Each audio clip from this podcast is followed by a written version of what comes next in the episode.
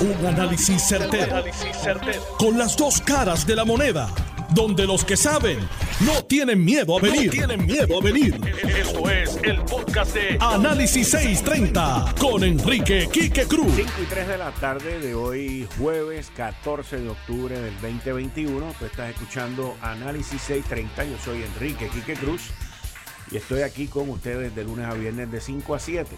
Ayer, durante una intervención por parte del licenciado John Mott nos dejó saber aquí en el programa que con mucha probabilidad los recortes a los pensionados del gobierno de Puerto Rico no iban y que la Junta iba a ceder a esa petición. La Junta durante esta semana comenzó un movimiento de comunicaciones que terminó hoy, hoy jueves 14 de octubre, con una carta que le envió el presidente de la Junta de Supervisión Fiscal, el licenciado David Skill, a el gobernador y los dos presidentes legislativos, en donde cubre una serie de puntos que la Junta está dispuesta a acceder a cambio de la legislación que es necesaria para la aprobación final del plan de ajuste. De inmediato, los líderes camerales, Rafael Tatito Hernández y el presidente del Senado, José Luis Dalmao, sacaron unos comunicados diciendo que el pueblo había ganado. En mi opinión, cometieron un pequeño error. Porque la lucha en sí la han llevado entre los tres, entre los tres que están a cargo de que esto se dé. El presidente del Senado, que se unió a esa lucha al final, Rafael Tatito Hernández, que fue el que logró subir los recortes de las pensiones de 1.500 dólares a 2.000 dólares, y el gobernador Pedro Pierluisi, quien siempre dijo que no estaba de acuerdo con los recortes de las pensiones esto no se trata, no se trata de quién fue el protagonista o quién no fue el protagonista. Esto de lo que se trata es de las posturas que cada uno de las tres personas que le indiqué ha tenido a lo largo de esto. La Junta también accedió a 500 millones de dólares para la Universidad de Puerto Rico, pero se mantuvo firme en congelar las pensiones. ¿Qué es lo que significa congelar las pensiones? Congelar las pensiones significa que lo que usted tenga, la pensión que usted tenga al momento en que todo esto se apruebe y se legisle, esa es la pensión que usted va a recibir, aunque le tome 5, 6 o 7 años más tarde retirarse. Lo que significa que usted no va a acumular más, sino que es una congelación. Para que estemos claros, eso es algo normal, normal en las quiebras. Yo, por ejemplo, y, hablo de mi caso porque lo vi, lo viví, pues yo tengo una pensión para mi patrono, el que fue mi, mi patrono por 23 años. Y esa empresa se fue a quiebra en el 2008. Ya yo me había ido de esa empresa hacía como 6 o 7 años. 5 años, para ser más exacto. Y en ese momento a mí me tocaba una pensión pues de X. Pero ese número continuaba incrementando más adelante hasta que yo llegara a tener 60 años, 65 años, cuando yo decida tomar esa pensión. El acuerdo que se lo llevó a cabo en la Corte de Quiebra con los pensionados, con, el, con la cuestión de los pensionados, fue que las pensiones se congelaban. Por lo tanto, el, monto que a mí me toca de esa pensión, luego que se aprobó la quiebra y que la empresa salió de quiebra y fue adquirida por otra, eso es lo que a mí me toca. Y eso es lo que está hablando aquí el gobierno, pero principalmente la Junta de Supervisión Fiscal. Señores, la Junta se dio y se dio bastante para lograr esta situación. Se aclaró lo que para mí nunca fue una duda, pero se aclaró que lo del plan de salud universal no era, no era que ellos querían un plan universal. es que ellos querían un millón de pesos para hacer un estudio. Pues la Junta le va a dar el millón de pesos para que hagan el estudio a quien les dé la gana, porque es un estudio que lo pueden tirar a la basura y pagar el millón de pesos desde ya, porque en esta isla no hay quien pague un plan universal de salud.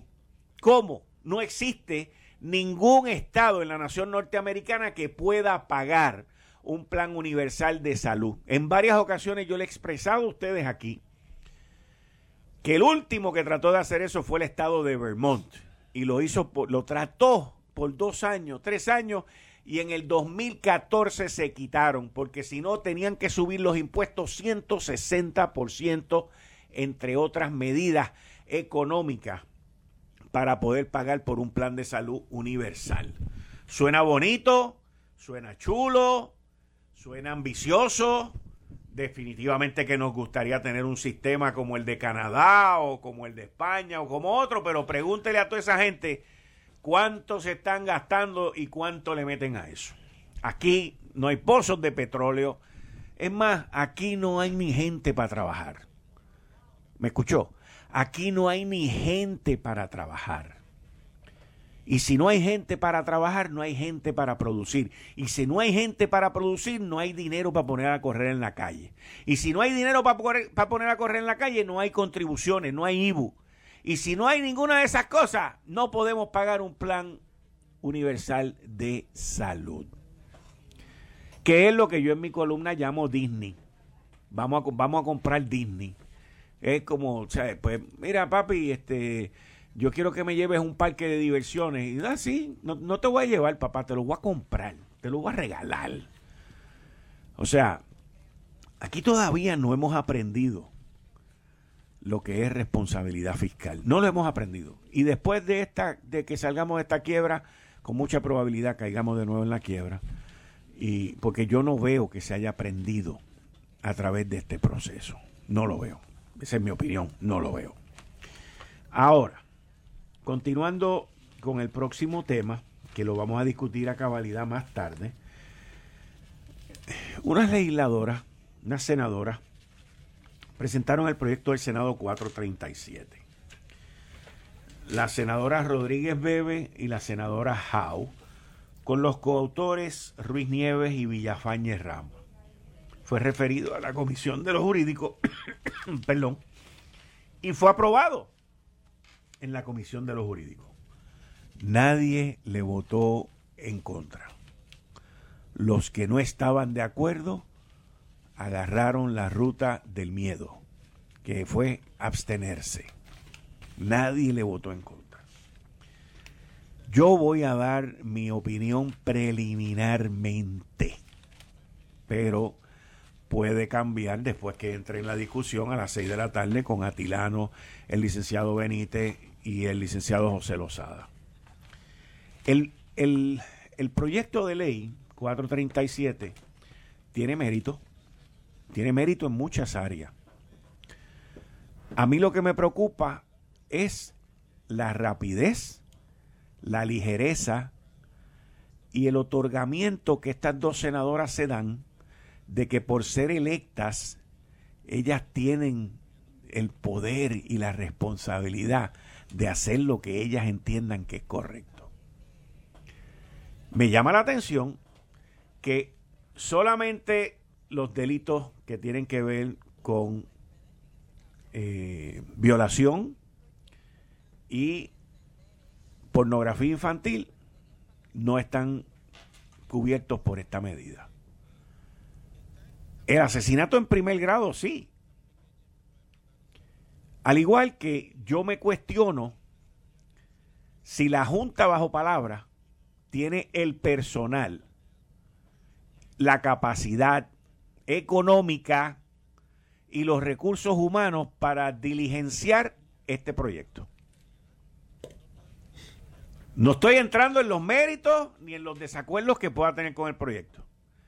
Estoy entrando en la capacidad de que este proyecto sea ley y que la Junta de Libertad Bajo Palabra tenga los recursos económicos, los recursos humanos y la capacidad para mover la avalancha de casos que van a caer en esto. El Departamento de Justicia todavía está en mute, pero en su ponencia no están muy de acuerdo con muchas de estas cosas que están aquí y uno de los issues grandes tiene que ver con la retroactividad. Por otro lado, un proyecto como este merece, merece el que se escuchen a los familiares de las víctimas.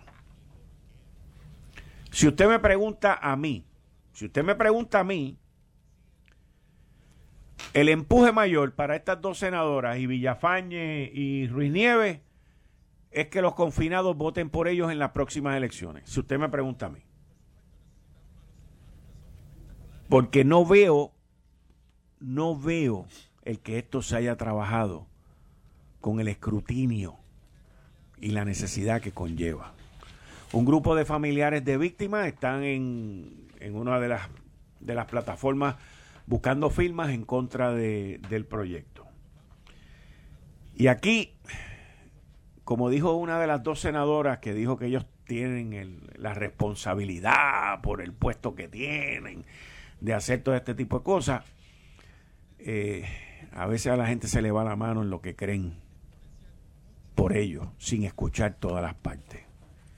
Y me temo que mucho de eso hay aquí. Pero lo dejo ahí porque a las 6 de la tarde, como les dije, tengo un panel aquí que va a venir y los vamos a discutir en Análisis 630. Miren, el comisionado de la policía, coronel Antonio López, dio a conocer ayer de que habían enviado 645 cartas a cientos de policías que llevaban años sin reportarse a trabajar. También dejó saber que la policía de Puerto Rico tiene 10.400 y pico de policías, policía, no nos dijo cuántos están en la calle, y que esos 10.000 y pico de policías era prácticamente como el 60% de lo que él necesita. Que él en sí necesita 16 mil policías. O sea que el sistema está corto por casi, casi, casi 6 mil policías. Pero ¿qué pasa? Que anualmente se retiran entre 500 y 600 policías. O sea, que ese número va a seguir incrementando porque el reclutamiento no va a la par con la cantidad de los que están saliendo.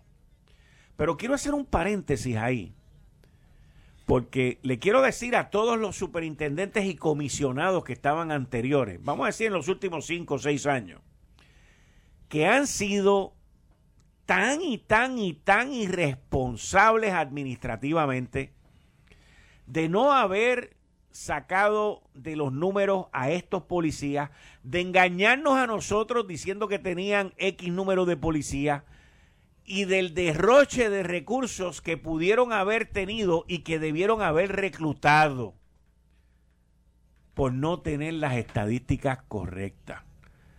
Tú tienes que ser bien irresponsable para correr una empresa, un departamento, un cuerpo policíaco y no saber que tiene 645 personas ausentes todos los días por varios años. Mi preocupación no es solamente en la policía, porque ahí fueron 645. Mi preocupación es en otros departamentos del gobierno, como lo ha sido en educación. Yo todavía recuerdo cuando Julia Kelleher sacó de nómina a tres mil y pico de personas y de esas tres mil y pico de personas, la gran mayoría, muchos de ellos estaban cobrando. Aquí se nos ha dicho que en la policía no están cobrando, pero sabe Dios. ¿Y qué de otras dependencias gubernamentales? El gobierno tiene un sistema de time and attendance, es un sistema de asistencia que al día de hoy la policía todavía, tengo entendido que no lo ha puesto en efecto. Y todavía se llenan las hojas de asistencia a mano, señores, a mano. Donde quiera que se llenen hojas de asistencia a mano en el gobierno o en la empresa privada, eso es una pluma abierta para el fraude. Completamente, completamente. Y en el gobierno hay una resistencia brutal donde esos sistemas no existen a que no los pongan. Uno de ellos, la Policía de Puerto Rico. Con los maestros tengo entendido que ya lo pusieron, pero hubo una resistencia bien grande. Así que, cuando yo veo esta noticia, lo primero que digo es que irresponsables fueron los que estuvieron anteriormente. Lo segundo que digo es que yo espero que la Junta de Supervisión Fiscal haga algo porque necesitamos un reclutamiento mucho más rápido y agresivo. Y, y que la policía se ponga en orden tienen que ponerse en orden. Se cometió el abuso más grande que se ha cometido en Puerto Rico contra empleados públicos por parte del Partido Popular Democrático cuando le recortaron a los policías el cuarenta y pico por ciento de su pensión. Eso es un abuso que todavía con las negociaciones y todo lo que ha pedido el Partido Popular Democrático y que se jactan de lo que hicieron con los pensionados, todavía esa injusticia no la han logrado reparar. Y todavía están a tiempo. Fue abusivo lo que se hizo durante la última administración del Partido Popular Democrático contra la policía y ahí ustedes tienen el desastre de la criminalidad, la falta de policía y recursos humanos que tenemos en Puerto Rico. Reparen eso también. Resuelvan eso. Porque todavía, todavía es muy difícil borrar la injusticia que ustedes cometieron contra la policía de Puerto Rico. Y por eso fue que 600 y pico de policías se fueron de aquí. En otro tema, que también tiene que ver con la legislación, con los legisladores populares, se pasan convocando al ingeniero Josué Colón a que vaya allí a reportarle a ellos y exigirle cosas a una persona que lleva dos semanas. Yo no estoy defendiéndolo. Lo que les quiero decir es que ustedes fueron parte del desastre también. Igual que la policía, ustedes han sido parte del desastre en la Autoridad de Energía Eléctrica. Dejen al hombre trabajar dejen que trabajen, porque yo entiendo lo que ustedes están haciendo, ustedes lo que quieren es distraerlo. Ahí vi una, un, que salió en jugando pelota dura, un, un segmento eh, de un video donde el senador Aponte Dalmau se monta en tribuno y montó un show bien brutal. Y lo hicieron quedar mal. Lo hicieron quedar mal. Y Josué Colón mantuvo la cordura y mantuvo una posición sin faltarle respeto como se la faltaron a él. Y yo entiendo que la delegación popular, tanto en la Cámara como en el Senado, lo que quieren es meterlo en el Capitolio todos los días para que el tipo no pueda hacer el trabajo que ninguno de los populares de ustedes pudo hacer mientras estuvo en energía eléctrica. Vamos a estar claros de eso. Esa es la realidad.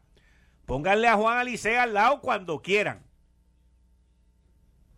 Así que esto de estar llamando a funcionarios a interpelarlos a la Cámara, a interpelarlos en el Senado, a estar interrumpiendo los trabajos que estas personas vienen a hacer, no solamente con la carga de trabajo que tienen, no solamente con la responsabilidad que tienen, pero con el entorpecimiento que las delegaciones populares de Cámara y Senado le están poniendo a estas personas. Esa es la realidad. Y con eso hay que bregar. Con eso hay que bregar. Pero qué mal están luciendo. Qué mal están luciendo. ¿En qué quedó el proyecto que ustedes orgullosamente legislaron para que el hogar de ancianos que, que, que mantienen las monjitas allí en Puerto Tierra no puedan recibir sus permisos? Que William Villafañe también votó a favor de eso o las monjitas que están al lado de Fortaleza. ¿En qué quedó ese proyecto? ¿Ya lo aprobaron? O sea, aquí hay gente que está haciendo sastre, legislaciones sastre, Y no estoy diciendo que nadie está pagando, porque no, eso no es lo que estoy diciendo. Estoy diciendo que se están haciendo legislaciones por sus convicciones y por sus creencias que solamente le sirven a ellos. Por eso es que digo que son hechas a la medida. Solamente le sirven al que lo está haciendo y al que lo está proponiendo. Y no le sirve a la mayoría de Puerto Rico. No le sirve a nuestra sociedad. No le sirve a nuestra comunidad. Así que el pueblo va a juzgar. El pueblo va a juzgar. Y esto último es una anécdota que, que compartí con unos amigos este pasado fin de semana. Estuve con un grupo de amigos, éramos como cinco o seis, no puedo identificarlo. Y el tema de la política pues siempre cae.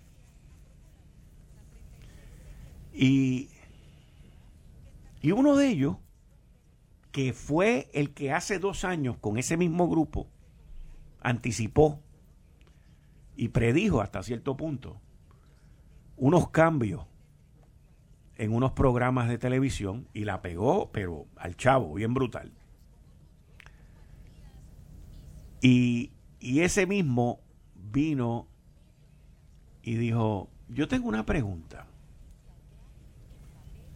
¿Quién ustedes, ustedes creen que fulanito de tal, y dio nombre y apellido, va a llegar a ser gobernador o en el 2024 o en el 2028? Porque de que llega, llega. Así dijo. Y yo me quedé eso, el, el primero en contestar obviamente fui yo, brinqué y dije, no, no. Y luego todo el mundo empezó a hablar. Y prácticamente el único disidente fui yo. Todos ellos dijeron que llegaba o en el 24 o en el 28 a ser gobernador que no hay quien lo despinte, va a llegar a ser gobernador. Y estoy hablando de Manuel Natal. Así mismo como lo oye. Así mismo como lo oye. Todos allí dijeron o el 24 o el 28. Y quiero que estemos claros, ninguno es del movimiento Victoria Ciudadana. Pero la causa que dieron era que tanto el Partido Nuevo Progresista principalmente, porque es el único que queda, y el popular se han autodestruido y le han abierto la carretera para que él llegue en el 24 o en el 28. Que todos los días sale por ahí, que está caminando, que está buscando votos desde ya. Así que anoten eso, que se los dije hoy, 14 de octubre del 2021 a las 5 y 27 de la tarde. Yo lo voy a anotar. Yo lo voy a anotar. Eh, estás escuchando el podcast de Noti1. Análisis 630 con Enrique Quique Cruz. 5 y 35 de la tarde de hoy, jueves. De hoy. Ay, ay, ay. Un saludo a Vivian. Me acaba de mandar un texto de esos 5 y 35 de la tarde de hoy, jueves 14, eh, 14 de octubre del 2021.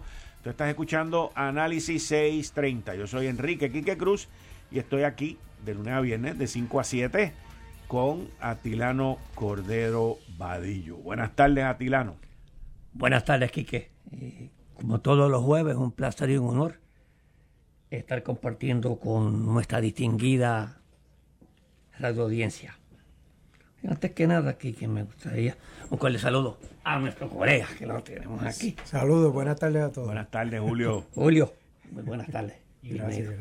Este, tengo que darle el pésame a la ex primera dama, doña Wilma Pastrana.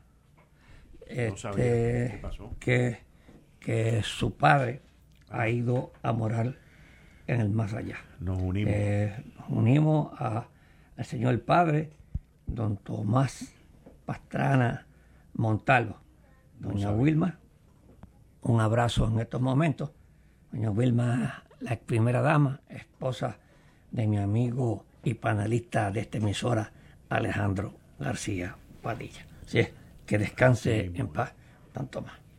Así que tú, como siempre, todos los jueves, yo vengo concentrado con toda esta papelería que yo saco y leo para discutir en este programa.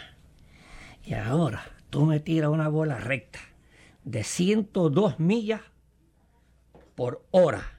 Eso es que Natal va a ser el próximo gobernador de Puerto Rico. El 24 o 28. Espérate, ah. próximo será sí, sí, 26, próximamente. próximamente. Yo no, yo no voy a poner fecha porque tú no puesto fecha. Tú dices del 24 o el 28. El 28. Eso fue lo que mis amigos compartieron ahí ese sábado eh, conmigo. Te digo algo. Conocí a Natal en este programa, ¿te acuerdas? Aquella vez que estuvimos aquí y estuvimos discutiendo. Él ha, estado, en este programa. En este programa y estuvo los jueves y, y, fue una discusión un poco que hasta yo lo conocí porque vino con una. Eh, de poner un proyecto del tope de la vivienda de 100 mil dólares. ¿Te acuerdas aquel proyecto? Y yo dije, ten cuidado con ese proyecto, que en ese proyecto no sea de encargo. Oye, Quique, yo no sé mucho, pero la pegué. La, Natal lo veo, era de encargo. Era de encargo. Era aquella vez. el olfato de nosotros, los empresarios, siempre lo tenemos. ¿Ok? Entonces tú me. Eh, Natal tiene las cualidades. Eh, eh, es la única vez que he compartido con él, es aquí, en este programa. Y, y lució muy bien en el programa. Un hombre hábil, muy este, inteligente. Pues, tiene un buen vocabulario, ¿ok? Y buena presencia. Buena presencia, ¿ok? Y demostró, demostró que llegó segundo, cerca de del amigo Miguel Romero en San Juan. O sea, que tiene, tienes cualidades y tiene un récord de bateo que no lució muy mal. O sea, fue representante y por poco gana la alcaldía más importante de Puerto Rico. Con el segundo presupuesto más grande de la Con el segundo presupuesto más grande de la isla, ¿ok? Y casi siempre, y casi siempre, los que llegan a ser, en los últimos años, que llegan a ser este, alcalde, siempre se tiran para la gobernación. Yo lo que creo es que sí, para mí, Natal, en lo poco de análisis político que yo sé, que yo lo sé empresarial, que él volvería nuevamente a San Juan. Está haciendo un trabajo, tiene una buena base, y después que gane a San Juan, si gana a San Juan, que el amigo Miguel Romero lo deje ganar, entonces sí que yo le veía que puede tirarse eh, a la gobernación. Pero yo de así directo a la gobernación directo, yo no lo veo. Mira, como, como, te, como te mencioné, éramos siete personas. ¿Estaban tomando buen vino? Sí, señor. Ah, pues eso fue. Sí, señor. Eso fue. Sí, señor. Estábamos tomando vino. Estábamos tomando vino. Y, ese, grupo, y ese grupo es un grupo bien heterogéneo en términos de de las personalidades, número uno, y número dos, en términos de las profesiones. Eso es bueno. O sea, hay, de todo. Había otro analista como yo, y, y, y, pero el que pone el tema no es nada de eso, es un empresario así como tú. Y digo, miren, yo tengo esta, esta, y lo había compartido con otro de los que estaba allí anteriormente, y él viene y dice, yo, yo entiendo que Natal va a ser gobernador en Puerto Rico. Me dice, porque aparte de todas esas cualidades que tú dijiste, tiene una que no mencionaste, que es la juventud. Ah, sí, es joven, es joven. No, no, no, es, no, no. Es joven. Está de ahí. No, no, no, es joven. Tiene, tiene futuro. Utilizaron varios ejemplos de personas que habían perdido una vez, que habían perdido dos veces, que habían perdido tres veces. No estamos hablando a nivel de política de Puerto Rico, estamos hablando a nivel de política internacional y que por la juventud habían llegado a gobernar y habían llegado a donde habían querido llegar. Y, yo al principio, como dije, yo fui el primero que hablé, yo le dije que yo lo dudaba para el 2024, y dije, yo lo dudo, y me dijeron, no, no, o 24 o 28, pero hubo gente que dijo, hubo gente allí que dijo, para el 24 tiene posibilidades grandes. Y me dijeron, hoy el individuo está caminando, hoy el individuo está, porque él ya vio dónde fue que él perdió, o sea, en términos de, de la cuestión electoral. Y su trabajo bueno. Y era la primera vez que el movimiento Victoria Ciudadana tenía un equipo electoral como ese. Y tú te puedes, ah, yo te puedo asegurar que para la próxima van a estar más aceitados que las turbinas no de la Autoridad de Energía Eléctrica, que las turbinas de Alemania. ¿Ok? Entonces, ahí empezaron a traer una serie de detalles. En específico, que este fue mi punto que yo discutí allí, que donde, donde era la parte más desastrosa del Partido Nuevo Progresista, porque allí los que estaban, habían populares y PNP, era lo único que había allí. O sea, no había ni de Movimiento Victoria Ciudadana, no habían independentistas y no había de Proyecto Dignidad. Pero allí todos los que estaban, populares y PNP, unánimemente descartaron al Partido Popular Democrático para llegar segundo en las próximas elecciones. Ya lo descartan. ¿Okay? Los mismos populares lo descartan. Y entonces, eh, ¿dónde está el fallo grande del Partido No Progresista?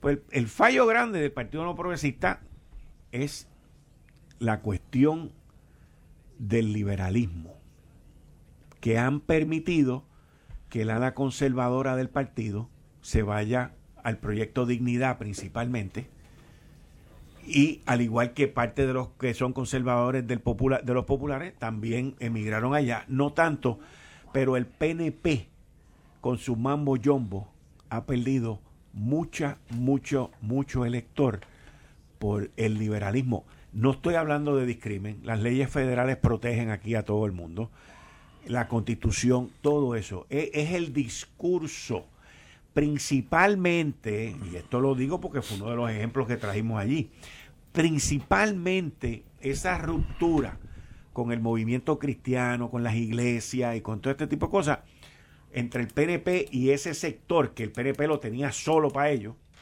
ocurrió en la primaria del 2016 entre Pierluisi y Ricardo Rosselló.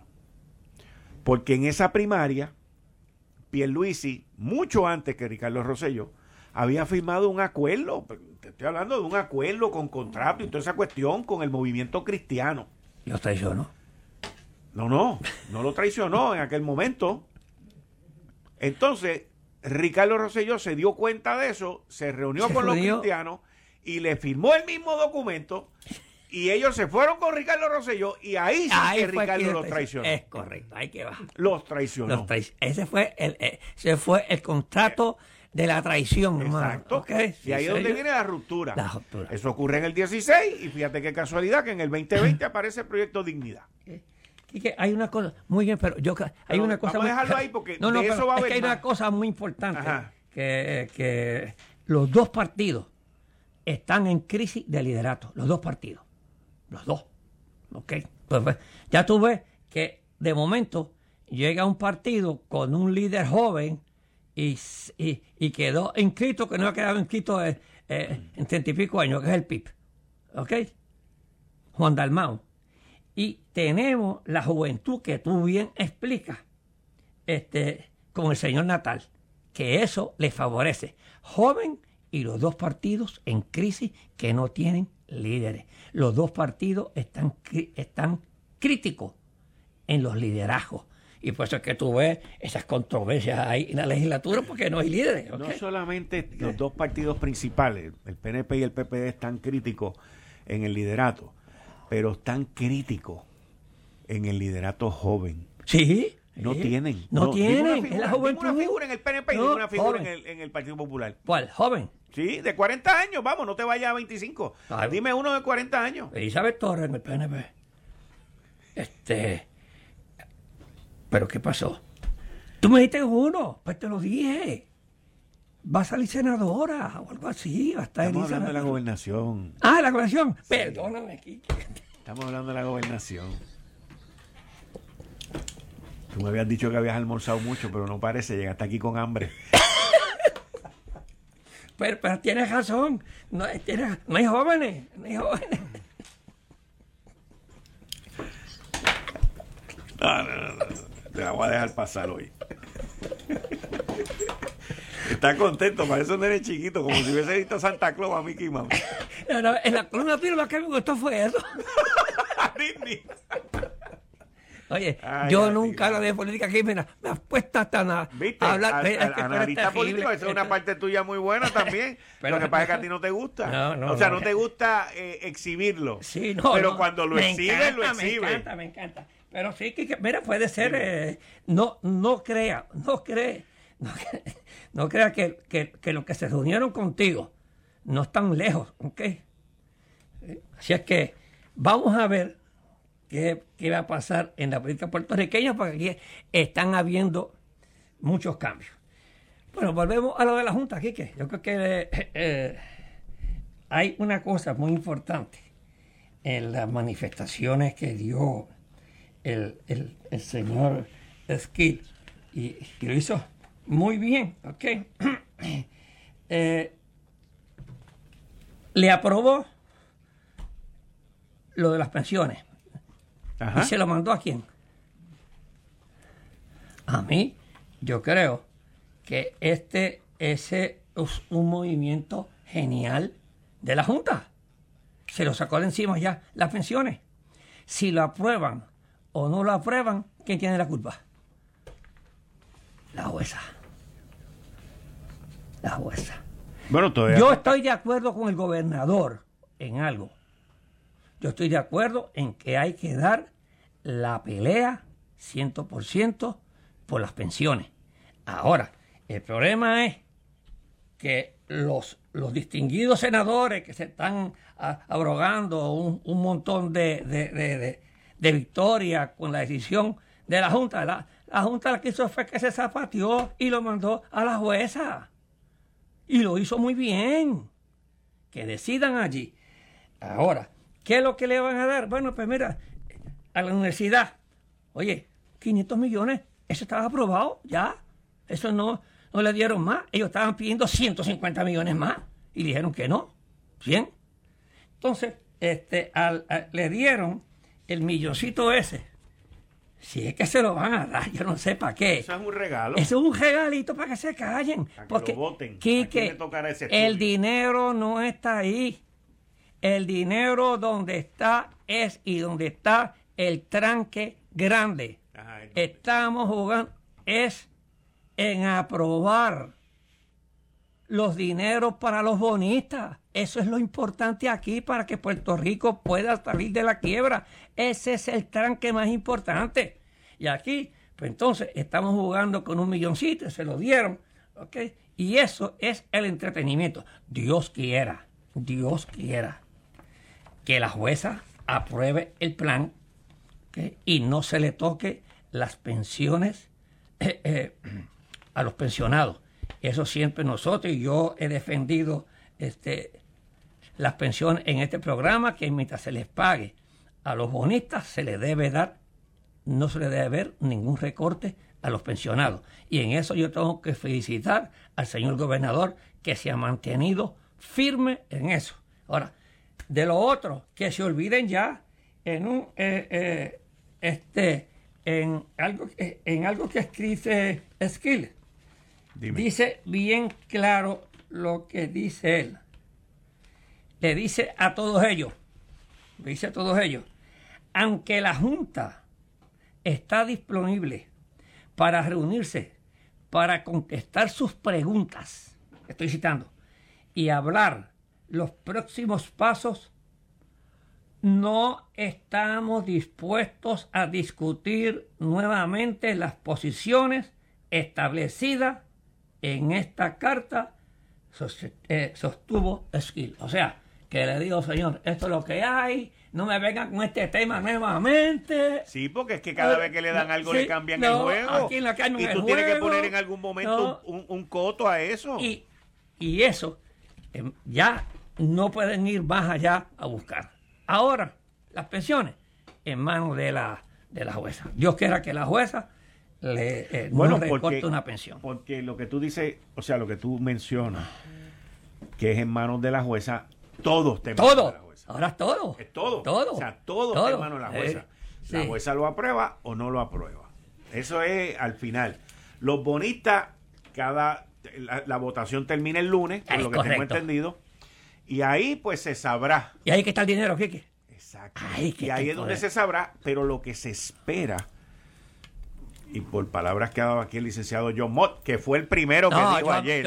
Pues, yo, soy fanático de John por eso. Ayer John dijo que lo de las pensiones eh. iba como iba aquí en Análisis 630. Pero el, punto que te quiero traer es que John también ha dicho que los bonistas, y la votación esta que termina el lunes, que él espera mínimo 75% de aprobación.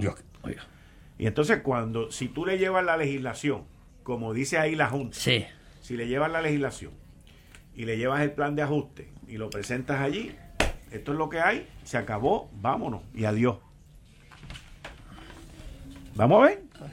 Yo quiero, oye, esto es para el de Puerto Rico. Y esto, oye, y esto tiene que salir ya, porque entre más tardamos, más tarde, más tarda en irse la Junta de aquí. Y yo estoy seguro, esto, y más dinero le cuesta al pueblo de Puerto Rico. Así que vamos a ver lo que...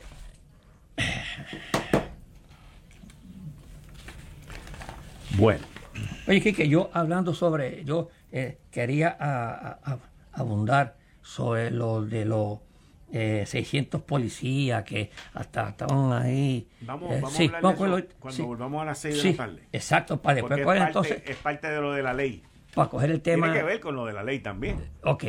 Porque tenemos una escasez de policía. esto es que iba a hablar, porque yo oí unas manifestaciones del amigo y senador Gregorio Matías hoy este, que eran contundentes. Tanto, tanto que se, que se lavan el pecho esta gente con lechuga y, todavía tienen en sus hombros la injusticia que hicieron con los policías en el plan de retiro. Esto fue el, podcast de Notiuno. Análisis 630 con Enrique Quique Cruz.